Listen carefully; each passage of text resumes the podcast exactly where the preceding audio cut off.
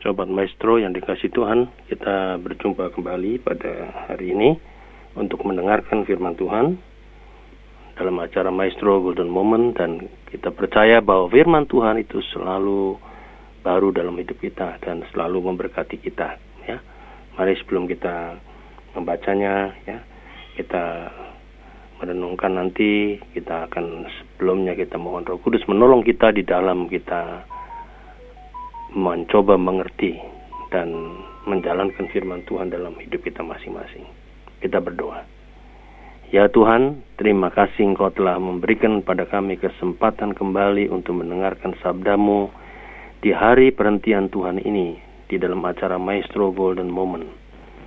Acara ini adalah sangat memberikan memberi berkat kepada kami semuanya ya Tuhan, terutama para senior seniorita pada masa tua yang mungkin karena keterbatasan fisik, keterbatasan dalam segala hal secara manusiawi, tapi tidak surut untuk terus membina dan membangun kerohanian melalui acara-acara rohani seperti di acara Maestro Golden Moment ini.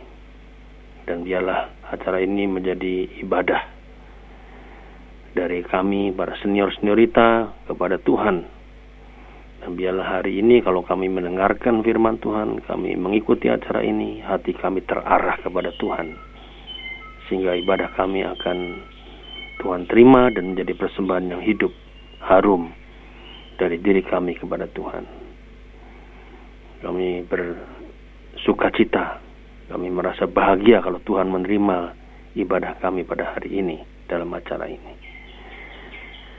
Kami mohon ya Tuhan Roh Kudus hadir menolong kami sehingga Roh Kudus itu akan menyempurnakan persiapan hambamu yang akan menguraikan firman Tuhan dalam keterbatasannya yang akan memberkati kami semuanya sehingga kami dengar dengar anak firman Tuhan dan kami terdorong untuk melakukan dalam hidup kami sehari-hari. Bersabdalah ya Tuhan karena kami bersedia mendengarkannya. Dalam nama Tuhan Yesus kami berdoa. Amin. Sobat Maestro yang dikasih Tuhan, bacaan Alkitab kita pada hari ini itu diambil dari kitab Nabi Yesaya pasal 49 ayat yang pertama sampai dengan ayat yang ketujuh. Ya. Yesaya pasal 49 yang pertama itu ini Yesaya ini kitab Yesaya ini dibagi tiga, saudara-saudara, tiga bagian karena ditulis dalam tiga kurun waktu, yaitu pada masa pembuangan di Babilonia, kemudian masa pasca pembuangan di Babilonia dan terutama pada saat-saat di mana uh, bangsa Israel kembali ya, bisa kembali ke Yerusalem. Nah, saudara-saudara, pasal 49 ayat 1 sampai 7 demikian firman Tuhan diberi judul hamba Tuhan. Ya.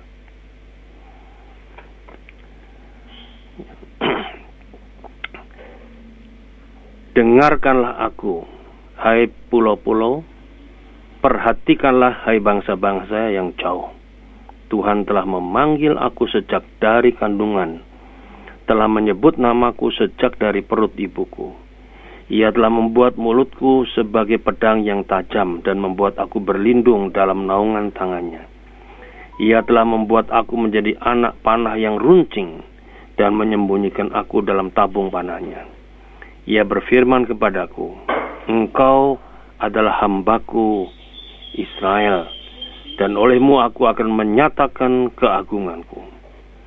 Tetapi aku berkata, Aku telah bersusah-susah dengan percuma, dan telah menghabiskan kekuatanku dengan sia-sia dan tak berguna. Namun hakku terjamin pada Tuhan dan upahku pada Allahku. Maka sekarang firman Tuhan yang membentuk aku sejak dari kandungan untuk menjadi hambanya, untuk mengembalikan Yakub kepadanya, dan supaya Israel dikumpulkan kepadanya. Maka aku dipermuliakan di mata Tuhan, dan Allahku menjadi kekuatanku, firmannya. Terlalu sedikit bagimu hanya untuk menjadi hambaku, untuk menegakkan suku-suku Yakub, dan untuk mengembalikan orang-orang Israel yang masih terpelihara tetapi aku akan membuat engkau menjadi terang bagi bangsa-bangsa, supaya keselamatan yang daripadaku sampai ke ujung bumi. Demi beginilah firman Tuhan, penebus Israel, Allahnya yang maha kudus, kepada dia yang dihinakan orang, kepada dia yang dicicikkan bangsa-bangsa, kepada hamba penguasa-penguasa. Raja-raja akan melihat perbuatanku, lalu bangkit dan memberi hormat. Dan pembesar-pembesar akan sujud menyembah, oleh karena Tuhan yang setia, oleh karena yang maha kudus, Allah Israel yang memilih engkau. Itulah saudara-saudara berita firman Tuhan yang kita baca dari Yesaya pasal 49 ayat 1 sampai 7 sebagai dasar perenungan kita pada hari ini. Saudara-saudara, tema kita pada hari ini adalah hamba yang dipanggil Tuhan. Ya. Saudara-saudara, kata hamba Tuhan bagi sebagian besar orang Kristen, ya, mungkin sering kali dimengerti terlalu sederhana simplisistis yang hanya merujuk kepada para rohaniwan, para pendeta, gembala, penginjil, atau orang-orang yang kita pandang terhormat yang bekerja full time di dalam pelayanan, baik di gereja ataupun di mungkin di lembaga-lembaga non gereja. Ya, jadi kayak jadi kata ini dimengerti secara sederhana kayak seperti atau semacam gelar. Ya, padahal jika kita menyelidiki firman Tuhan, ada hal yang terbalik dari pengertian di atas atau ada ada hal yang keliru. Yaitu apa? Yang pertama, hamba Tuhan itu secara umum dijelaskan bahwa kita semua yang mengikut Kristus adalah hambanya. Karena Kristus itu dijuluki sebagai hamba Tuhan yang menderita. Jadi orang yang ikut Kristus berarti dia adalah hambanya, hamba Kristus. Saat kita mengaku sebagai orang Kristen, kita semua adalah hambanya. Seorang yang mendengar, mengenal, terpanggil mengikut Kristus adalah hamba Tuhan.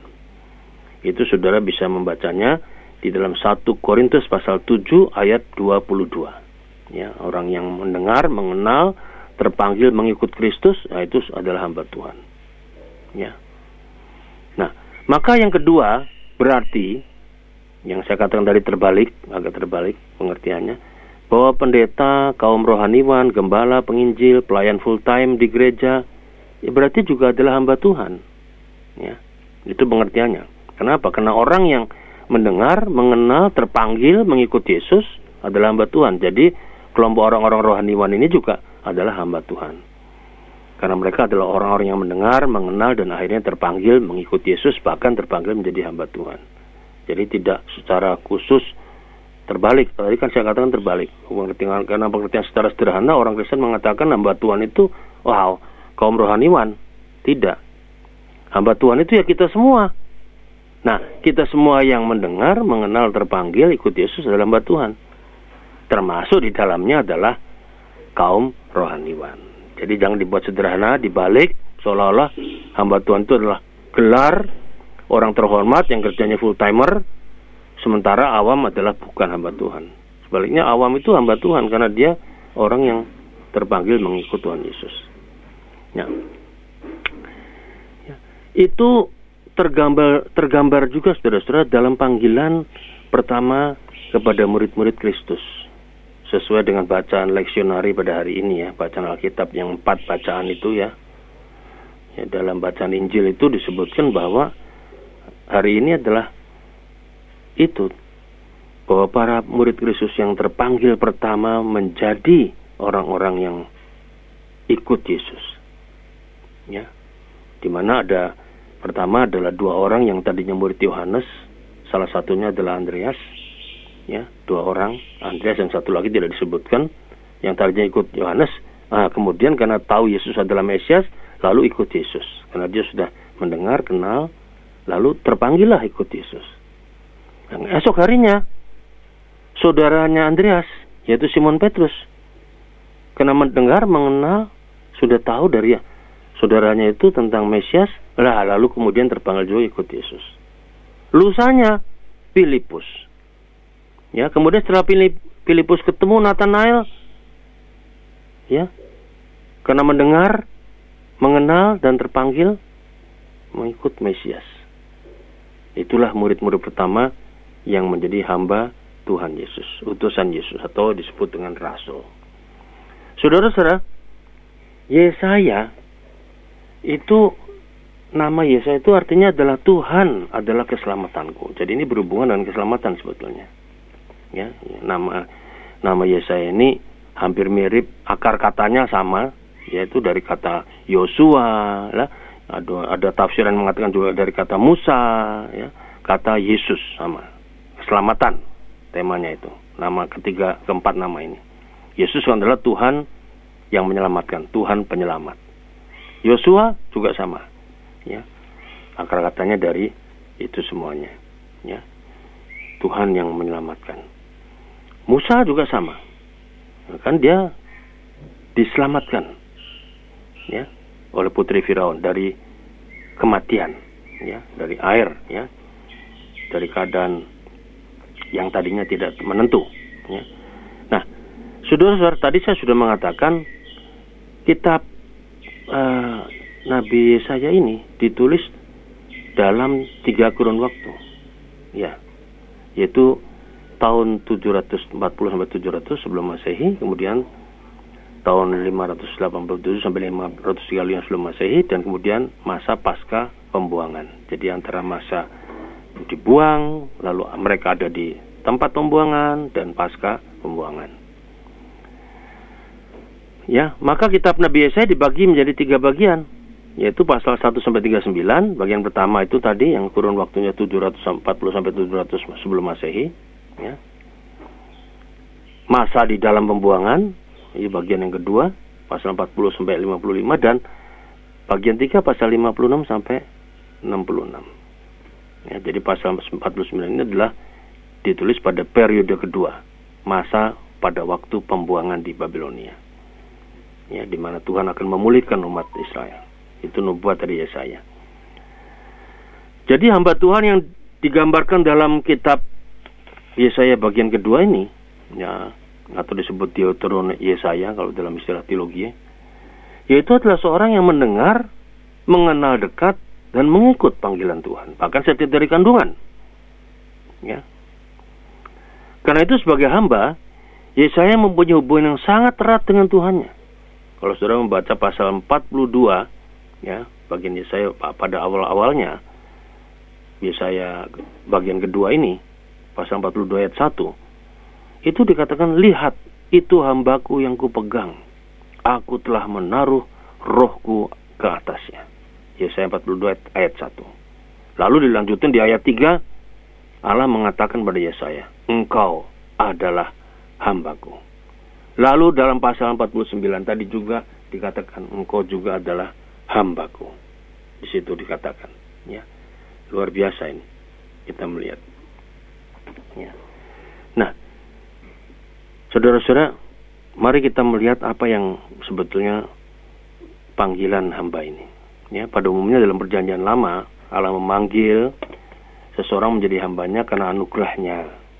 Ya, tapi juga memperhatikan dua hal. Ya.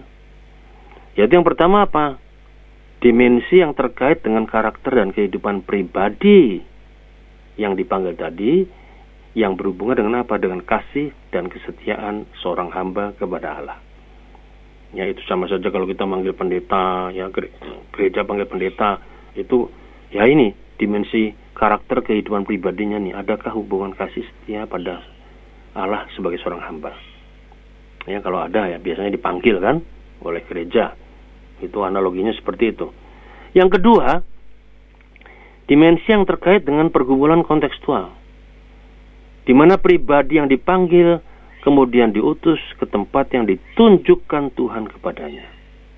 Ya, dan ini berarti Yesaya dalam dalam dimensi ini ya pergumulan kontekstualnya apa? Yaitu pada masa di mana umat is, perjanjian itu ada di masa pembuangan. Ya, di situ. Dengan demikian, menjadi penting bagi setiap pribadi yang dipanggil mengetahui dan melaksanakan tugas panggilannya sebagai hamba Tuhan yang mengasihi dan setia kepada Tuhan. Itu yang penting. Karena hamba Tuhan dipanggil atas anugerah Tuhan. Saudara-saudara tadi Mas Ari juga mengatakan hamba itu dapat dikatakan budak lah ya, atau pelayan. Ya, dalam bahasa Ibrani disebut ebed, ebed Yahweh, hamba budaknya Tuhan, budak hamba pelayan. Sedangkan dalam perjanjian baru bahasa Yunani itu dulos, artinya hampir sama, ya budak. Ya. Dapat dikatakan secara sederhana kata ini berarti orang yang bekerja untuk keperluan orang lain atau untuk melaksanakan kehendak orang lain. Ya, jadi tidak punya hak di situ seorang hamba itu. Ya, bekerja untuk keperluan orang lain atau melaksanakan kehendak orang lain, bukan kehendaknya sendiri. Dan hamba dalam kata ini tidak sama dengan pekerjaan upahan, bukan, tidak sama. Ya. Kita membandingkan kata hamba yang di, sering dipakai atau digunakan oleh Tuhan Yesus. Ya, Yesus kan pernah membasuh kaki para muridnya kan? Dia mengatakan aku yang adalah Tuhan, Tuhan dan gurumu, tetapi aku membasuh kakimu. Aku mau menjadi hamba, bukan upahan. Ya, tidak ada kemudian para murid mengupah Tuhan Yesus di situ. Ya. Betul-betul budak yang tanpa upahan ini. Ya. Jadi karena itu ketika Yesus memakai kata ini, maka bukanlah suatu kehinaan atau pekerjaan yang hina. Ya, melainkan menunjukkan hamba seorang hamba yang menunjukkan kasih dan kesetiaannya kepada Tuhan. Teladan menjadi hamba yang melayani sesama terdapat dalam Yesus yang datang dikatakan bukan untuk dilayani, melainkan untuk melayani. Markus 10 ayat 45. Dan saudara-saudara, ternyata Yesaya ini dipanggil dan diutus sebagai hamba Tuhan di tengah pergumulan bangsanya yang waktu itu ada dalam masa pembuangan di Babilonia. Ya. Secara spiritual, umat Tuhan tidak lagi setia pada Tuhan waktu itu, makanya dibuang sampai dibuang. Ya. Dan menjelang pembuangan mereka terbukti lebih mengandalkan bangsa lain dibandingkan Tuhan. Itu sebabnya Tuhan menyerahkan umatnya ditawan dan dibuang ke Babel. Nah, tugas saya sebagai hamba Tuhan itu adalah apa? Mengembalikan kehidupan orang-orang ini, ya, men kepada suatu keadaan di mana umat ini harus menjadi umat yang takut, yang hormat, yang respect akan Tuhan. Yang nggak main-main sama Tuhan. Ya, artinya mengembalikan hidup seperti ini berarti apa? Supaya orang orang ini bertobat. Jadi hamba Tuhan Yesaya ini punya misi kepada umat Tuhan. Yaitu apa? Ingin memulihkan umatnya. Dikasih pengharapan nanti akan ada masanya ya kamu tidak lagi dibuang tapi kamu kembali sebagai umat Tuhan di tempat asalmu ya nah di tengah-tengah situasi yang dihadapi sebagai bangsa pilihan Tuhan Yesaya dipanggil dipilih Allah untuk menjadi hamba menjadi nabi yang menyuarakan suara kebenaran Allah nah, dan kalau kita membaca Alkitab tadi saudara-saudara Yesaya men menjalani tugas sebagai seorang hamba Tuhan, ya, dan di situ ada tiga tugasnya dalam Yesaya pasal 49 ayat 1 sampai 7. Yang pertama apa? Di ayat 3, ya, saya bacakan ayat 3. Ya. Ia berfirman kepadaku, engkau adalah hambaku Israel, dan olehmu aku akan menyatakan keagunganku. Ya. Olehmu aku akan menyatakan keagunganku. Ya. Jadi tugas pertama apa? Yesaya menyuarakan suara yaitu menyatakan keagungan Tuhan. Ya, tugas ini membuat Yesaya sungguh-sungguh harus menceritakan kebesaran, keagungan, dan kuasa Tuhan El Shaddai yang sepatutnya diandalkan bangsa Israel dan bukan mengandalkan orang, mengandalkan manusia. Tugas Yesaya ini juga harusnya jadi tugas kita untuk menceritakan kebesaran dan keagungan Tuhan ya di mana pun kita berada karena Tuhan itu layak diandalkan saudara-saudara kata menyatakan keagungan Tuhan itu artinya apa? Memberi kesaksian kalau disederhanakan. Seperti halnya Rasul Paulus di dalam 1 Korintus 9 ayat 16 menuliskan sebab itu adalah keharusan bagiku. Celakalah aku jika aku tidak memberitakannya. Ya itu coba. Sampai begitu ya Paulus celakalah aku jika aku tidak memberitakannya. Ini suatu keharusan. Ya. Nah kalau bicara keharusan apa? Terpaksa. Celaka kalau enggak. Gitu. Jadi itu Yesaya. Yesaya itu betul-betul menceritakan keagungan Tuhan Ya, kita juga bisa membandingkan kesaksian Yesaya ini dengan kesaksian Nabi Yeremia dalam Yeremia pasal 20 ayat 9 ya. Yang bunyinya begini. Tetapi apabila aku berpikir aku tidak mau mengingat dia dan tidak mau mengucapkan firman lagi demi namanya, maka dalam hatiku ada sesuatu yang seperti api yang menyala-nyala, terkurung dalam tulang-tulangku. Aku berlelah-lelah untuk menahannya, tapi aku tidak sanggup. Itu Yeremia sampai begitu. Dia sudah ya sudah putus asa, tidak lagi mau mengingat Tuhan, tidak lagi mau mengucapkan firman demi nama Tuhan. Tapi ketika dilakukan itu, maka dalam hatinya ada sesuatu yang menyalanya, mengurung tulang-tulangnya. Ya, dia coba menahannya dengan capek, dengan lelah, tapi tidak sanggup. Ya artinya apa? Ya itu keharusan. Demikian juga kita sebagai anak Tuhan. Ya, sebagai orang yang percaya pada Kristus, sebagai murid Tuhan yang sudah mendengar, mengenal, mengikut Dia, itu artinya apa? Kita harus menceritakan keagungan Tuhan dalam diri kita. Ya, jadi tidak boleh ada seorang pun dari kita yang tidak bisa menyaksikan keagungan Tuhan karena keagungan Tuhan itu selalu ada dalam hidup kita tiap-tiap hari. Kita merasakannya pasti. Ya, itu kita mesti ceritakan. Nah, saudara mungkin masih ingat kisah sebuah lagu I love to tell the story. Ku suka ma masyurkan ya ada kan? Cerita mulia. Ya I love to tell the story. Ya itu lagu yang sangat bagus. Itu ditulis oleh Kate Hanke bukan seorang penulis lagu atau seorang misionaris bukan. Dia anak seorang banker yang kaya di Inggris tetapi dia mengalami keagungan Tuhan tiap-tiap hari.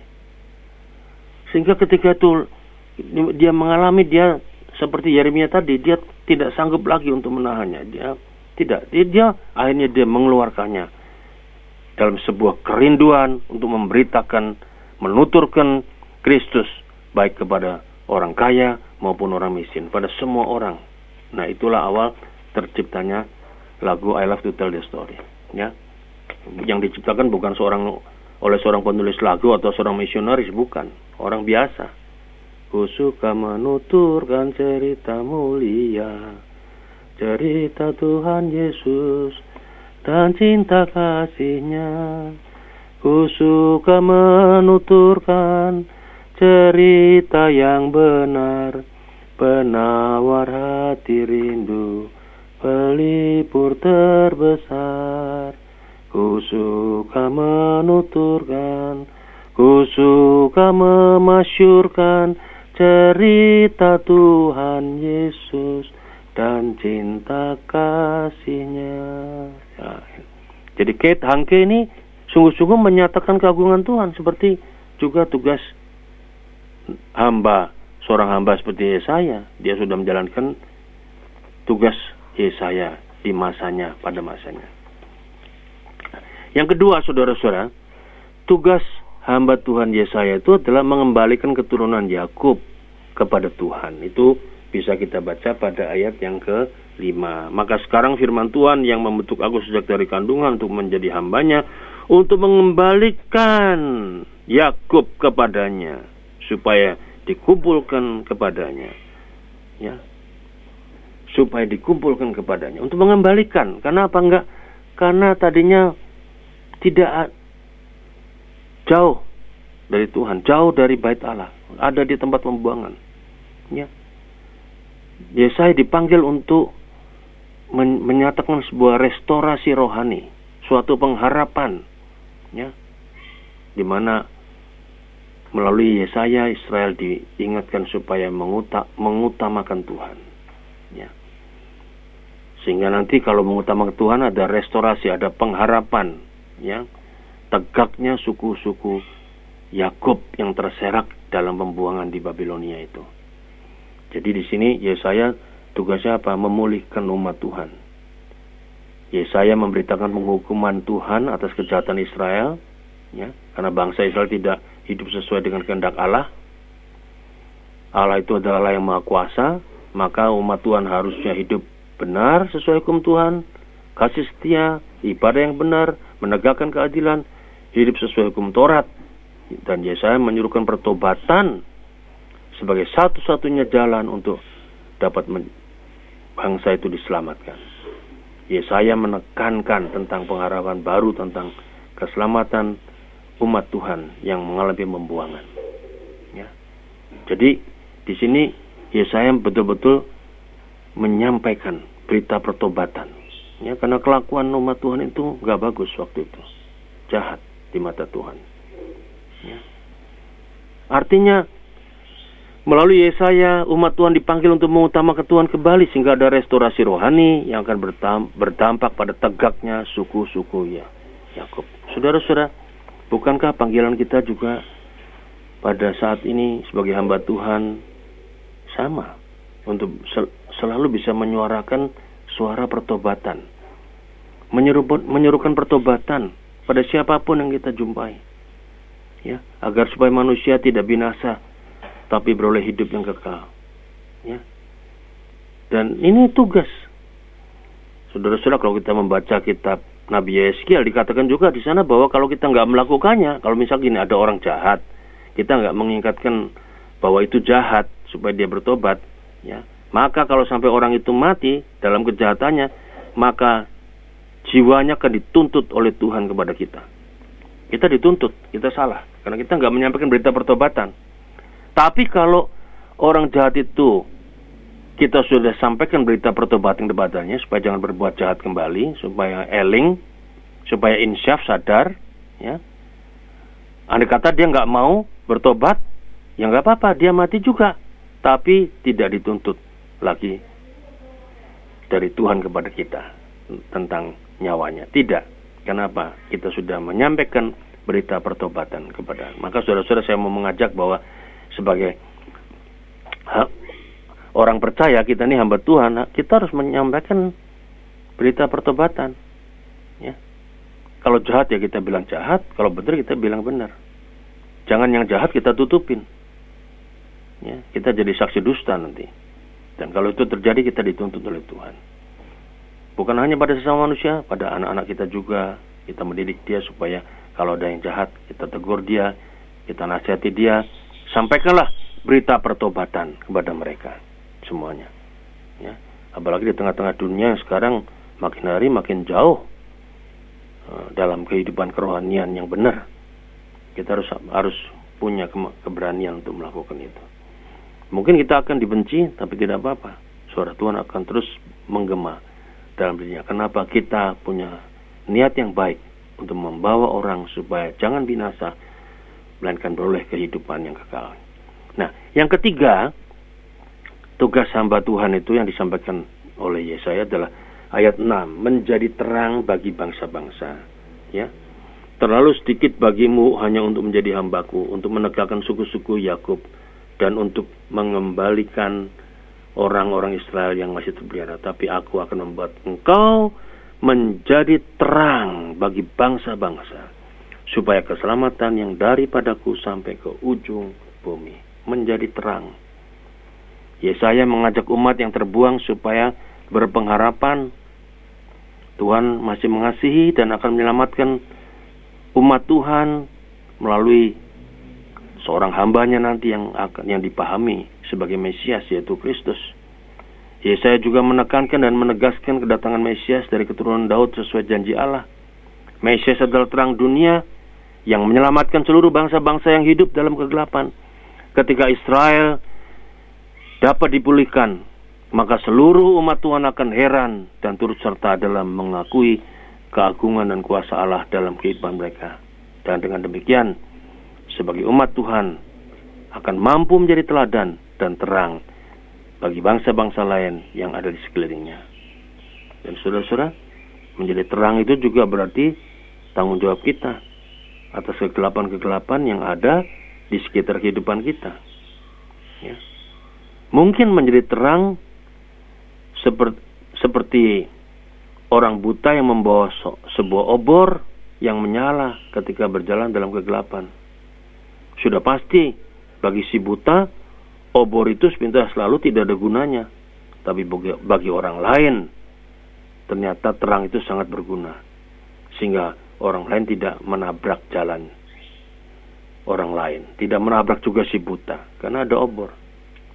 Ya, jadi kita jangan punya pikiran yang sangat pesimis. Oh, buat apa jadi terang? Seperti orang buta menjadi terang di tengah-tengah dunia sekarang ini. Tidak apa-apa. Kita tetap membawa terang. Karena nanti pasti ada gunanya bagi orang lain. Terus terang. Terang terus sepanjang hidup kita. Dan inilah yang Tuhan ingin sampaikan pada kita. Jadi kita menjalani hidup dalam terang itu artinya apa? Jangan dalam kegelapan. Jangan dalam hal-hal yang bertentangan dengan firman Tuhan. Jangan dalam kemunafikan. Jangan dalam hal-hal yang jahat. Ya, kita selalu harus menjadi terang bagi bangsa-bangsa. Sehingga nama Tuhan akan dimuliakan. Saudara-saudara, sebagaimana Yesaya diutus di tengah-tengah umat Tuhan pada waktu itu dalam pembuangan demikian juga kita orang percaya kepada Allah harus mampu juga memba, memba, memberi diri kita untuk bisa menjadi hamba yang menyatakan diri di tengah-tengah dunia ini. Ya. Menyatakan diri bukan karena kekuatan kita, tapi karena kekuatan Kristus yang mampu menjadikan kita Yesaya Yesaya baru untuk memulihkan, memberitakan suara kenabian dalam konteks kehidupan yang penuh dengan kegelapan ini. Harga mati seorang hamba Tuhan adalah rela menderita demi kemuliaan Tuhan. Orang yang percaya adalah orang yang menerima anugerah Tuhan. Maka setiap orang yang telah menerima keselamatan dari Allah, maka ia adalah hamba Tuhan yang dipanggil untuk memberitakan pekerjaan Allah yang memulihkan umat di tengah-tengah dunia. Pelayanan apa pun dan di mana pun tidak pernah lepas dari persoalan. Namun tantangan dari pelayanan dan kehidupan yang dihadapi di masa sekarang ini tidak menyurutkan semangat kita dalam melaksanakan tugas yang dipercayakan Allah kepada kita sebagai hamba Tuhan. Maka sebagai hamba Tuhan kita bertugas untuk mengumpulkan kembali orang-orang yang masih hidup dalam kegelapan yang membuat masyarakat gelisah dan tanpa pengharapan. Padahal pengharapan itu sudah digenapi dalam Kristus yang datang untuk menyelamatkan dan memberikan hidup yang kekal selamanya. Mari kita tunaikan dengan tuntas panggilan kita sebagai hamba-hamba Tuhan yang melayani dan bukan untuk dilayani sebagai orang yang terhormat. Jadilah sebagai hamba yang melayani, bukan untuk dilayani. Selamat menjadi hamba-hamba Kristus di tengah-tengah dunia yang gelap, yang memerlukan terang Kristus. Amin.